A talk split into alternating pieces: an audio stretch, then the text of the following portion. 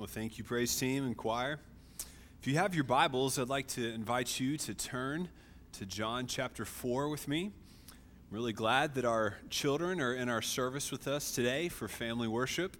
And so, boys and girls, we would encourage you to uh, nudge mom or dad and see if you can find John chapter 4 and follow along when we read that passage in just a few minutes. But really glad that you're here. Pastor Mark is on vacation this week, and he asked me to briefly mention that uh, there's been no significant change with Emma. They're continuing to ask us to pray for uh, improved breathing and sustained breathing. Uh, so continue to pray to pray for Emma. Uh, Pastor Mark left off in halfway through John chapter 4 last week, and so I thought that I would pick up where, where he left off with the very well known story of the woman at the well, the Samaritan woman at the well. And before I read our text this morning, I'd like to briefly review what we covered last week. And to do it a little bit differently, I'd like to place it in the broader context of John's gospel. We're up to chapter 4, and this story fits into a particular place in this gospel, and we're going to consider that. The Gospel of John, as you may know, begins with some remarkable news. We sang about a lot of this this morning. Uh, at the beginning, on the one hand, it tells us the good news of God who was willing to come, that the one who created all things, that he became flesh. That as he came, he took on a body and came into the world as a baby to save the world. Just think about that. The one who had no beginning now has a birthday. Isn't that cool to think about, boys and girls? But tragically, the world, and particularly his own people, those who were made by him, they didn't recognize him. We just sang about that. He had no form to draw our attention. John chapter 1 says that he was in the world, and the world was made through him, yet the world did not know him. He came to his own, and his own people did not receive him. But John tells us, But to all who did receive him, who believed in his name, he gave the right to be called sons of God. This dynamic of God's special people not recognizing him is played out in a variety of ways in the Gospel of John. If you think, you'll have to think back to last year, but you only have to turn a page or so to look over in John chapter 3, where we studied the story of, of Nicodemus, right? Nicodemus was a Jew. He was a special Jew. He was not only was he one of God's special chosen people, but he was a religious elite and political uh, political ruler. And so if there's anyone in the world that is more familiar with the Old Testament scriptures, I mean it would have been Nicodemus if there's anyone that should have recognized Jesus and should have understood, it should have been Nicodemus. Do you remember Jesus said, Aren't you a teacher of Israel? And don't, don't you understand these things? And Nicodemus didn't understand. But I want you to notice, just remember that in chapter 3, we have a picture of Nicodemus coming to Jesus when? What time of day? Is it nighttime? He came under the cover of darkness. And even though he's asking some good questions, at this point in the story, Nicodemus leaves unsaved.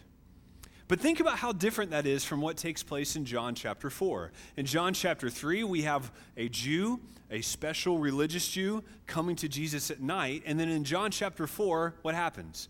We have a Samaritan woman meeting with Jesus in broad daylight. It couldn't be any more different. Not a, it's not, she's not a religious leader, but rather a despised, desperate Samaritan woman, a, a social outcast among even her own people. Apparently, she had some serious relationship problems. We learned last week that the Samaritan woman had five husbands and was now on her sixth. Maybe that's why he was afraid to pull the trigger. It's because he knew some of the past history. But either way, we see Jesus talking to her, a scandal in its own right, talking to her, a Samaritan woman in broad daylight. And then at the end, unlike Nicodemus, not only does the Samaritan woman leave a child of God, but she brings other people to Jesus.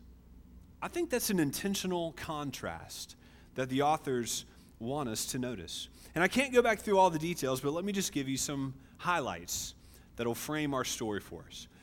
You'll notice in John chapter 4, the story takes place at a well.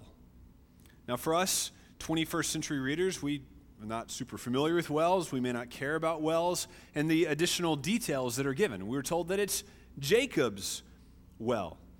And that detail can seem a little bit awkward, uh, but if we, if we learn to read our Bibles well, I did a pun. You hear that? Only three of you appreciate the pun. Right? If we learn to read our Bibles well, then some bells should go off for us. Jacob's well, historically, has been a place of romance, a place of marriage and intrigue all throughout the ages right this jacob's well is where abraham's servant found a wife for isaac it's where jacob met his wife rachel the well is even where moses met his wife zipporah jacob's well is a place where historically brides have been wooed to their husbands and now we have jesus meeting a woman who is desperately desperately thirsty we know this when Jesus comes speaking to her about living water. Living water that, if she were to drink it, would well up in her to be a fountain of eternal life. It's always satisfying. And Jesus knew that she was thirsty, not only because she was at the well, but because uh, she had had five husbands and was on her sixth man. It's a point that Jesus brings up. When she's talking about religious things, Jesus just cuts straight to the point. You've had five husbands, haven't you? Let's cut straight to it. Here's a woman who's desperately seeking life, desperately seeking happiness, security, love, comfort. And it wasn't working. She had been for far too long drinking from broken cisterns. Even through her pursuit of sexual and relational satisfaction, and even though her relational attempts had cost her everything, she was empty. She was unsatisfied. I'm quite certain that there are people in this room today. Your story may be different from the Samaritan woman, and your story may be different from mine, but you are like me and like her, seeking happiness. You've been seeking satisfaction. It might be through a game on your phone, or it might be through a relationship. It might be a particular bank account or a job goal. But deep down, we have all tasted that those pursuits are empty. They can't ultimately satisfy. And my prayer this week has been that some of you would come in here feeling that, feeling that emptiness. Just like this woman. Because now, the Samaritan woman, who was too ashamed even to be with her own people, now she stands face to face with Jesus. I think there's some wooing going on here. Boys and girls, are y'all here with me? Can we say wooing? I just think that's a fun word. Wooing, right? Go home and use it in a sentence or ask mom and dad to. We sort of pick up in the middle of the story where, where the disciples who are clearly not thrilled to be in Samaria, are coming back with food. And so let's pick up with the story there and let's read uh, starting in verse 27.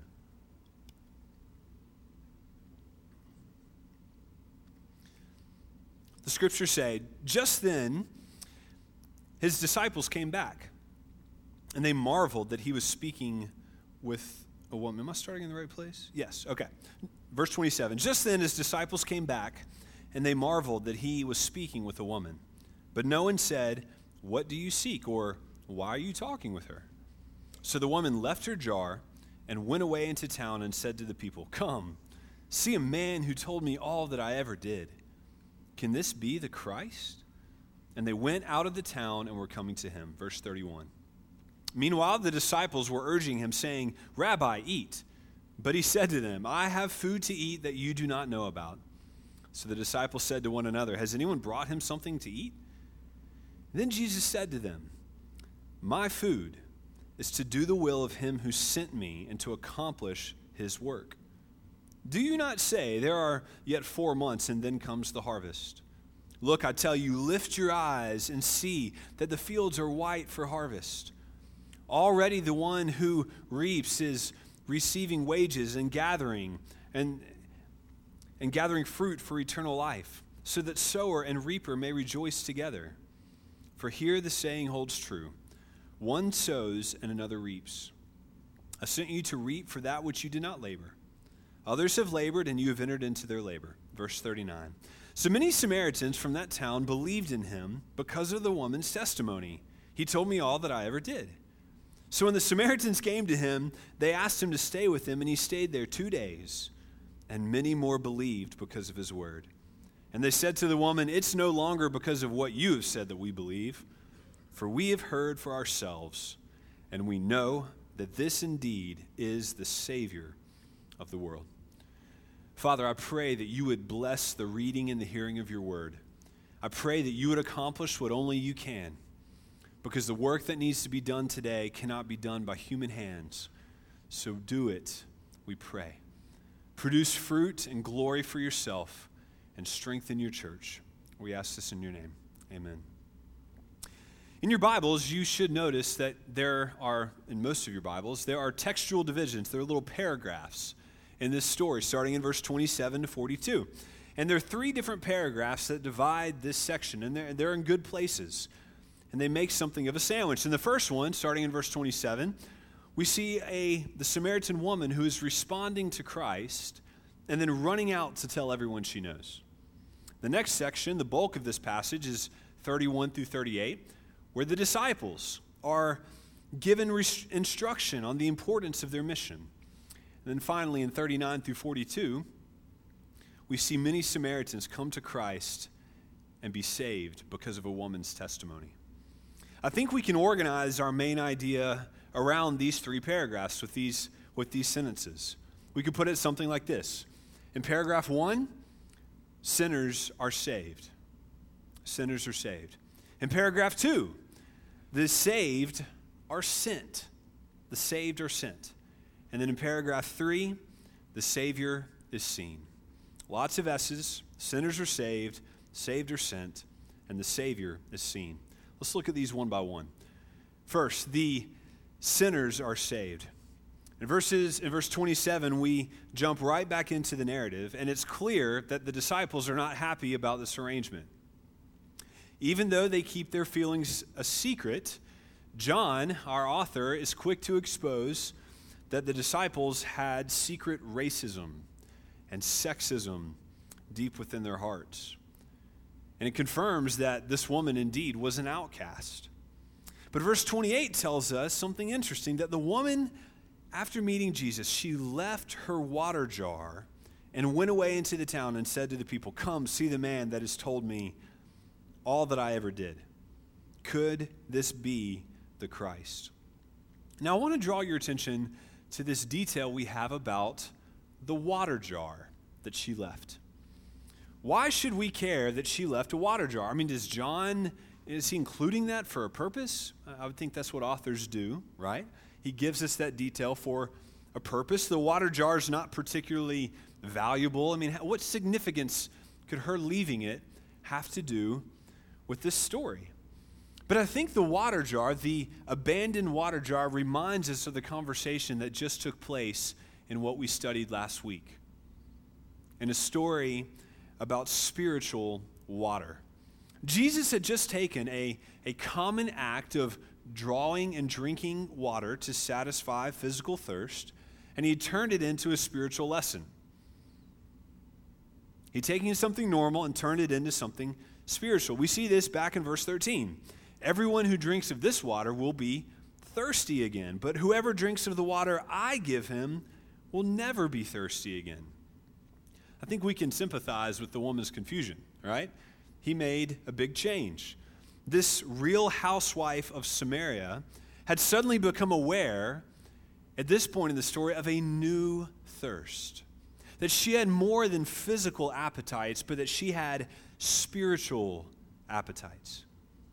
God had been and was at work in her life, and she was beginning to see that all this time she'd been looking for satisfaction.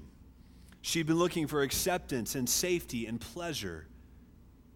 But now that Jesus had come, now that her eyes were opened, she could begin to see that earthly things, even things that God made, water, marriage, sex, relationships, even though they are good, they can't satisfy. They cannot satisfy our ultimate spiritual desires. Only Christ can. And so, this woman, now enjoying this new discovery, left behind her old water jar, a symbol of her old earthly pursuits, and chased after Christ. She had met Jesus Christ. It's interesting that she goes running through the village with what has to be a surprising testimony. She said, Come see the man who told me all that I ever did.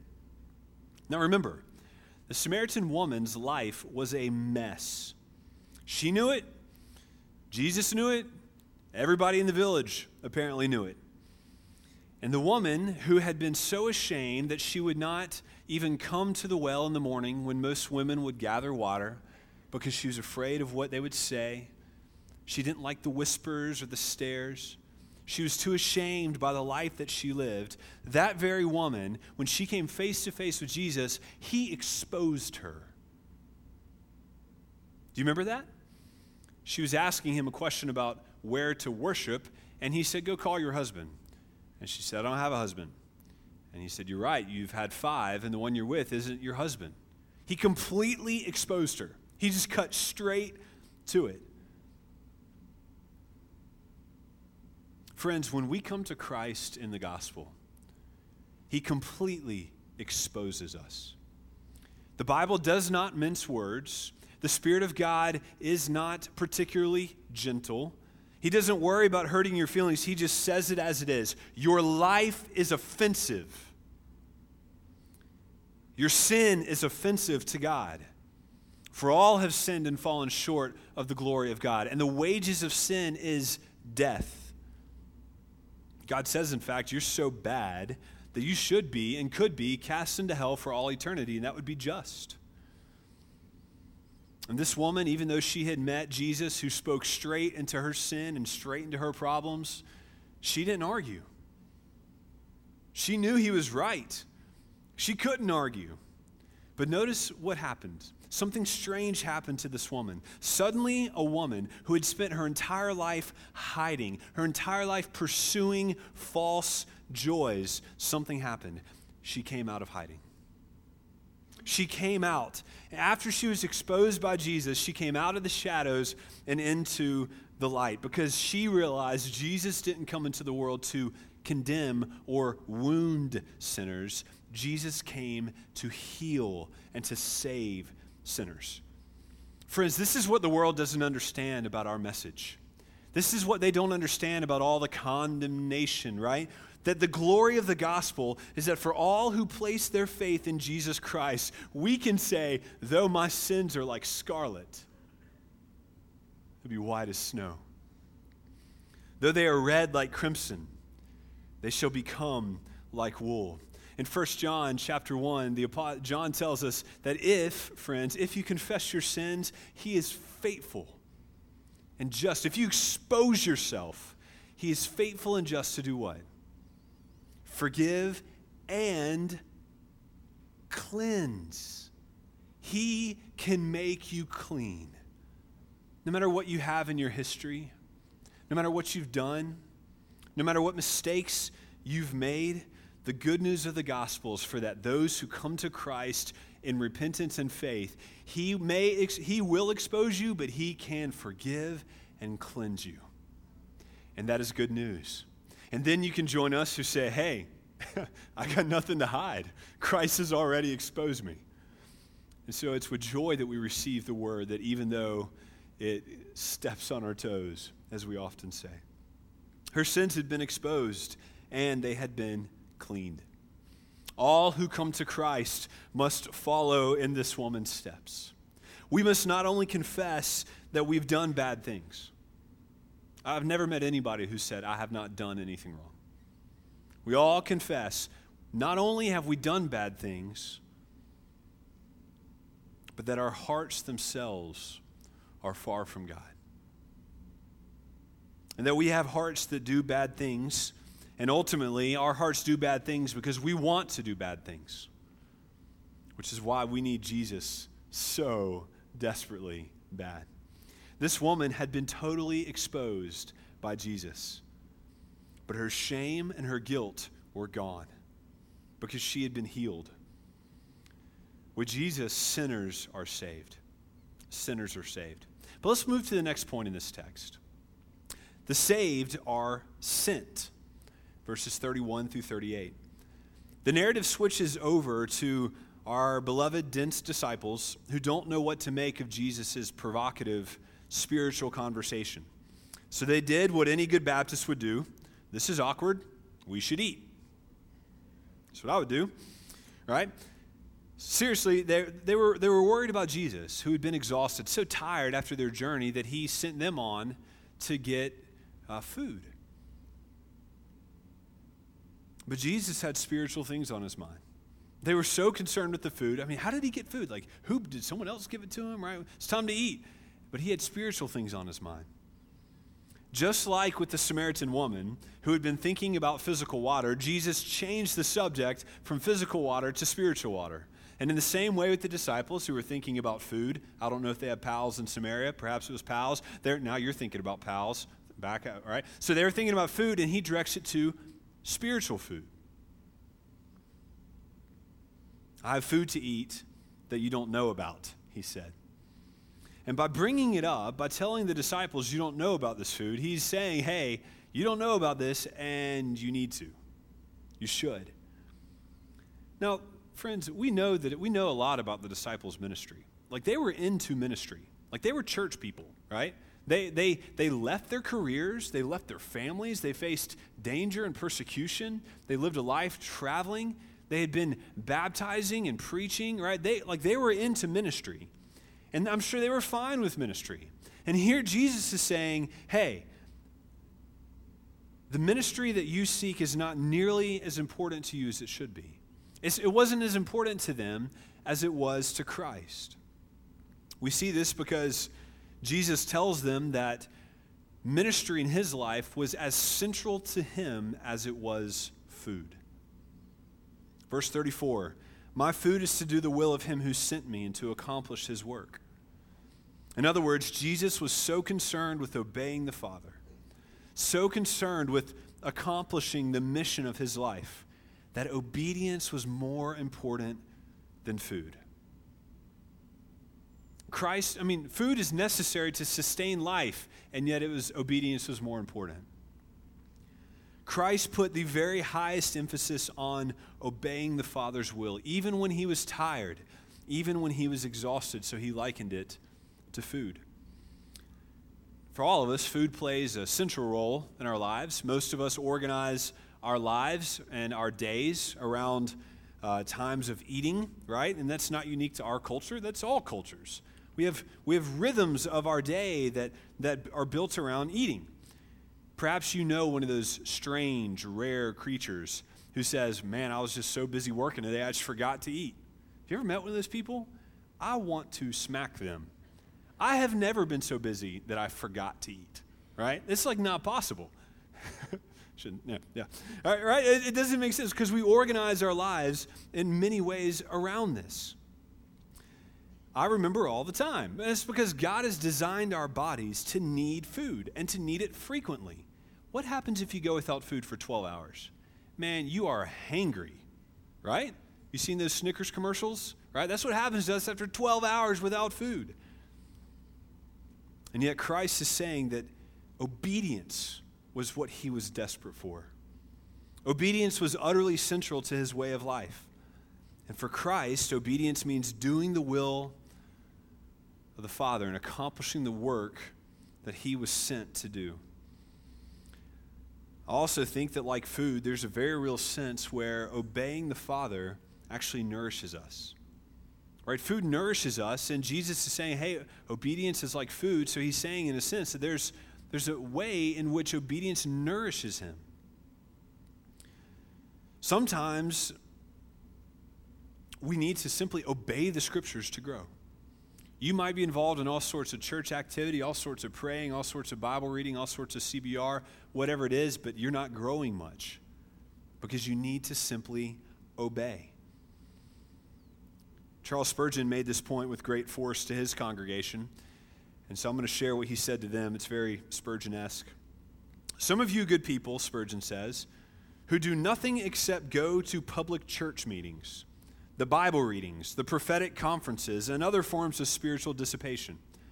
You would be a good deal bit better Christians if you would just look after the poor and needy around you. If you would just tuck up your sleeves for work and go and tell the gospel to dying men. Then you would find your spiritual health mightily restored.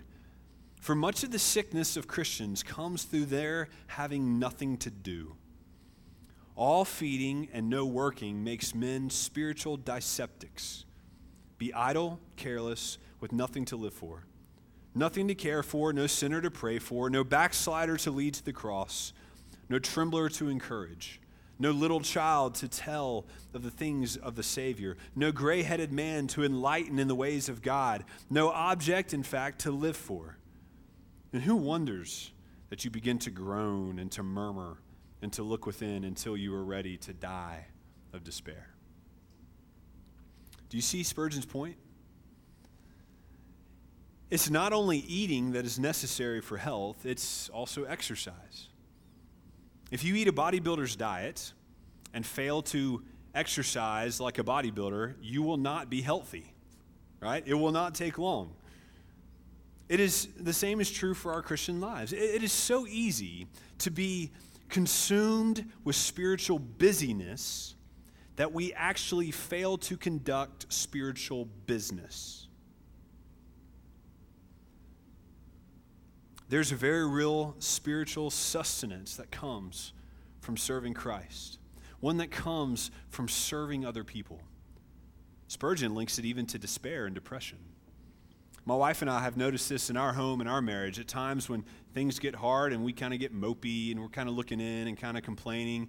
Just recently, we were kind of doing that. My wife said, We need to go serve somebody. She was right. Because it looks away from ourselves outward and enables us to, to exercise all the spiritual nourishment that we're feeding on all the time. Perhaps that's the missing link, the missing ingredient in your walk with the Lord. You might be getting impact points every day from CBR, but if you're not actually obeying, you're not, you're not growing. Sometimes Bible study and prayer are not enough. But we don't need to miss the point here, right? The main point that Christ is making is one of urgency. One of urgency. In verses 35 through 36, Jesus is making it clear that the time to work, the time for Christian ministry, the time for soul harvesting is now. There's a lot of depth to this point, and we'll keep it simple. But it's pretty clear for us, right? I mean, I'm not big, I don't have a farm, but I understand that in agriculture, you plant a crop and then you wait for several months before you try to reap a harvest. You can imagine how silly it would look for someone to sow and then the next day be out like shaking their fists at the heaven. Why, God, no corn? Why? And you say, well, you got to wait, right? That's the principle of agriculture. But that's not necessarily true in when it comes to spiritual things. The time to reap for the Lord is now because sometimes the harvest comes immediately. Again, remember what's happening in this text. The disciples are sitting here thinking about food, but all around them in the text, and then like literally all around them, there is a Samaritan revival taking place.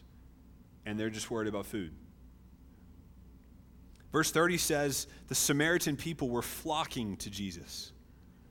You can imagine him saying it was as if all the people dressed in their white robes were coming to him, and then Jesus said, Look, the fields are white with harvest. What's he speaking of?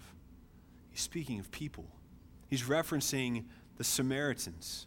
Lift your eyes, the fields are white for harvest. In verses 36 through 38, Jesus is picking up on some very rich Old Testament imagery. Imagery and language that harkens back to extreme fruitfulness and prosperity, where there is so much abundance.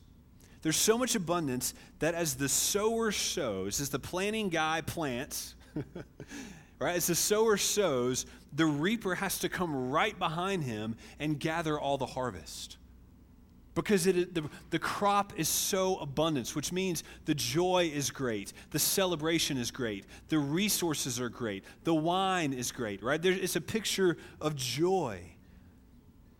Friends, this is a word of great optimism for us in our evangelistic task. And so it shouldn't be a hard word for us to hear. If you are going to follow Jesus, if you've been baptized, if you're a member of this church or another church, if you have publicly said, I've placed my faith in Christ, I trust in Him for heaven and for the forgiveness of sins, I am a follower of Christ, then listen. You must organize your life around the work of the harvest. You should give the Great Commission the task of strengthening disciples and baptizing new disciples, you should give that Great Commission as much attention as you give food. Sharing Christ, doing the work of the kingdom, growing disciples, it is not a hobby. It is not some religious obligation. It is not the thing that you fit into your family schedule when your kids are finally done with their sports games or your family obligations have finally lessened up. It's not something that you fit in around other stuff. Right? The church staff shouldn't have to beg you to be a part of ministries. We, as Christians, should be organizing our lives around discipling people and taking the gospel to those who don't know Him. It is not a side gig, it's not a hobby. Instead, we should each be asking major questions. And we as a church need to ask questions about our finances and our times and our ministry, asking questions about our lives, our budgets, our hobbies, our careers, even where we live, if we should participate in such and such sports activity, how we should engage with our neighbors, all trying to figure out how do I organize my life around the work of God because that's what we've been called to do. Of course, we remember that this ministry is a cooperative thing, right? Some sow, others reap. Some reap, others sow. Ministry is both. Often we are doing sowing. I love the story of George Mueller, a mighty man of faith and prayer, who as a young man had met three men who didn't know the Lord. So he shared Christ with them and they had no interest in spiritual things, so they went on their way. And for years, George Mueller prayed for these three men. And at the age of 92, when George Mueller died, none of them had come to know Christ. But guess what happens? After George Mueller died, the work of the Lord did not die. The work of the ministry continued. Two of these men came to faith in their 70s, and the other in his 80s. Some sow, others reap.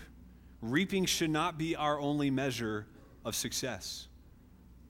Just recently, I invited a friend to church and he said no. Okay. Some sow, others reap. But no one sows accidentally. It must be our priority. Final section is that a Savior is seen.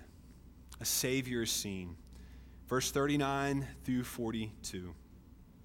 The narrative shifts away from disciples, from the disciples, back to this great revival that's taking place around them. And you'll notice how it started in verse 39. What sparked the revival? It was all because of the woman's testimony. The woman's testimony. Friends, do not despise the power of just an ordinary testimony. I know a lot of you are uh, going through one of our equip classes, Jesus Among Secular Gods. And you're talking about some heavy stuff, right? Lots of isms, right? Postmodernism and secularism and atheism and agnosticism. And, and, you're, and you're trying to become more skilled in understanding secular worldviews so that you can take the gospel to folks. That's great. We should do that. We should make every effort to do that. I bet Jesus put time into preparing food so we can put time into preparing for the work. But don't underestimate the power of just saying, hey, can I tell you about what God has done in my life? I used to be empty, and now I'm full. I used to really struggle with despair, and now I know, not perfectly, but now I know a joy that I couldn't even have dreamed of. My marriage has changed, my relationships have changed. Can I, can I just tell you what Christ has done for me? Don't forget the power of an ordinary testimony. You don't have to win your neighbors to Christ, that's the work of the Spirit. But you do have to speak. Speak up and tell them what Christ has done for you. So, you cannot reap what has not been sown. Perhaps you'll get to reap right away. Perhaps someone else will come behind you and enter into your labor. So, look how Christ used the testimony of a sinful woman. I mean, do you think that you know more about the Bible than her? Yeah, you do. And look how powerful her testimony was, right? Look how Christ used the testimony of this woman. She, she basically went out and said, Hey, I know y'all think I'm crazy, but this man saw me and he loved me anyways. And he forgave me and he cleansed me. He removed my shame and now he satisfied me with living water. What a great testimony. If you know Christ, that's your testimony. It doesn't matter what sort of past you had. We all were in darkness until he called us into marvelous light. But also notice, uh, last week we saw back in verse 4 that the text said, John is very clear, Jesus had to pass through Samaria. Like it wasn't something they wanted to do, it's something they had to do. Perhaps Jesus had ministry plans, but now we see why. Because of the faithfulness of Christ, who carried out the Father's work, even among the outcast, even among the rejected, even, even when he was exhausted and weary. And then because of a sinner's testimony, the gospel did not only go forth to the Jews, but it goes to the world. That's one of the major points of this passage is that salvation is not only for the Jews. God is a worldwide God and he will receive worldwide praise from all peoples and every tongue and tribe and nation.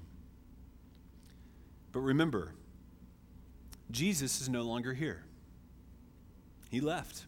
We sang this morning, he has ascended into heaven and he's now seated at the right hand of God where he is governing and ruling. So, how are people going to know about Christ? Jesus can't tell them. He sends us. He gives us the church, his spirit, and sends us into the world so that people from every tongue, tribe, and nation would say, just like the Samaritan said in verse 42, Now we know that this indeed is the Savior of the world. It is different to know about Jesus and to know that he is your Savior. Is this your profession this morning? Do you know this Savior? I know that with all the people in this room, we all come in and we have been drinking from all sorts of wells. We've been tasting, just like Mark said last week, having a cup in the world and a cup in Christ. We've been tasting from all the pleasures the world has to offer. And my prayer has been that we would be deeply dissatisfied, especially if you don't know Christ, where you've never known what it's like to know eternal peace. I'm not sure who you identify most with in this story. But every single one of us should identify with someone in the story. And it can't be Jesus. It can't be the one who always obeyed and accomplished the work of the Father, even though it took him to the cross. Perhaps you identify most with the disciples. You know Christ, but you don't really feel the weight of his mission. You're thinking more about physical food. You certainly haven't organized your life around it. But I think all of us, in some way, identify with this scarlet lettered Samaritan woman at the well. Her and her six men. Just like her, we have all sought to satisfy ourselves and the deepest longings of our hearts with broken cisterns. We've all drank deeply of the water of the world. We've all looked for meaning not in Christ, but in his creation. And deep down, we're still thirsty. And we know that. We need living water that will truly satisfy. Friends, the good news is that Christ came to seek and to save that which is lost. And so you can be found. I find it interesting in this story, the story that takes place at Jacob's well, the place of wooing, a place with history of romance. I find it interesting that this woman who was on her sixth man came face to face with Jesus, the seventh man. Could Christ have been the seventh man? Seven in the scriptures is a symbolic number symbolizing fullness and completeness. Jesus alone offers water that will fully satisfy. Turn from other sources and come to him. Jesus wants to meet you. He's calling, he's wooing. Leave your water jars and come to him. Find love, forgiveness, and eternal life. Let's move into a time of prayer and invitation.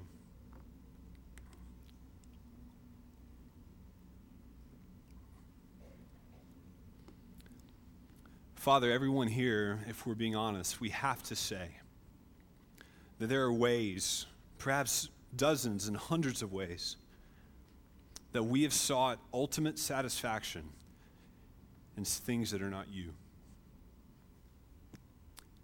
Father, help us to realize that that is sin.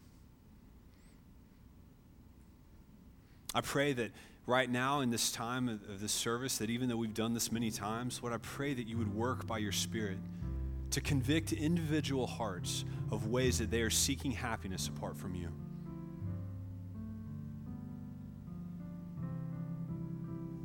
Lord, I pray for people in this room that are ashamed, ashamed of what they've done, ashamed of who they are and what they've become. For those who are despairing, who've been thirsty for so long, I pray that they would meet Christ today. And Lord, I pray that we as a church, that you would send us on mission, that we would organize our lives around what you've called us to do, that all the world might know this living water. We ask this in your name. Amen. Will you stand with us? We're going to sing a hymn of invitation. You can come pray at the front or come talk with me, but respond to the Lord.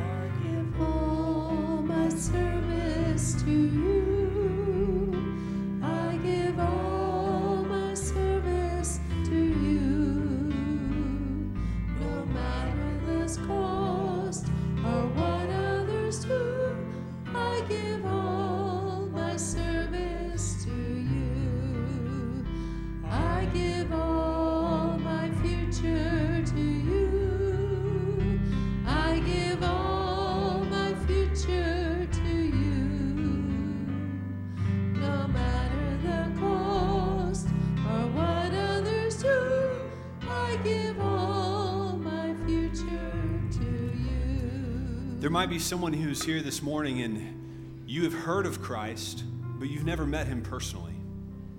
Friend, you do not know when your last chance will be. Could today be the day of salvation?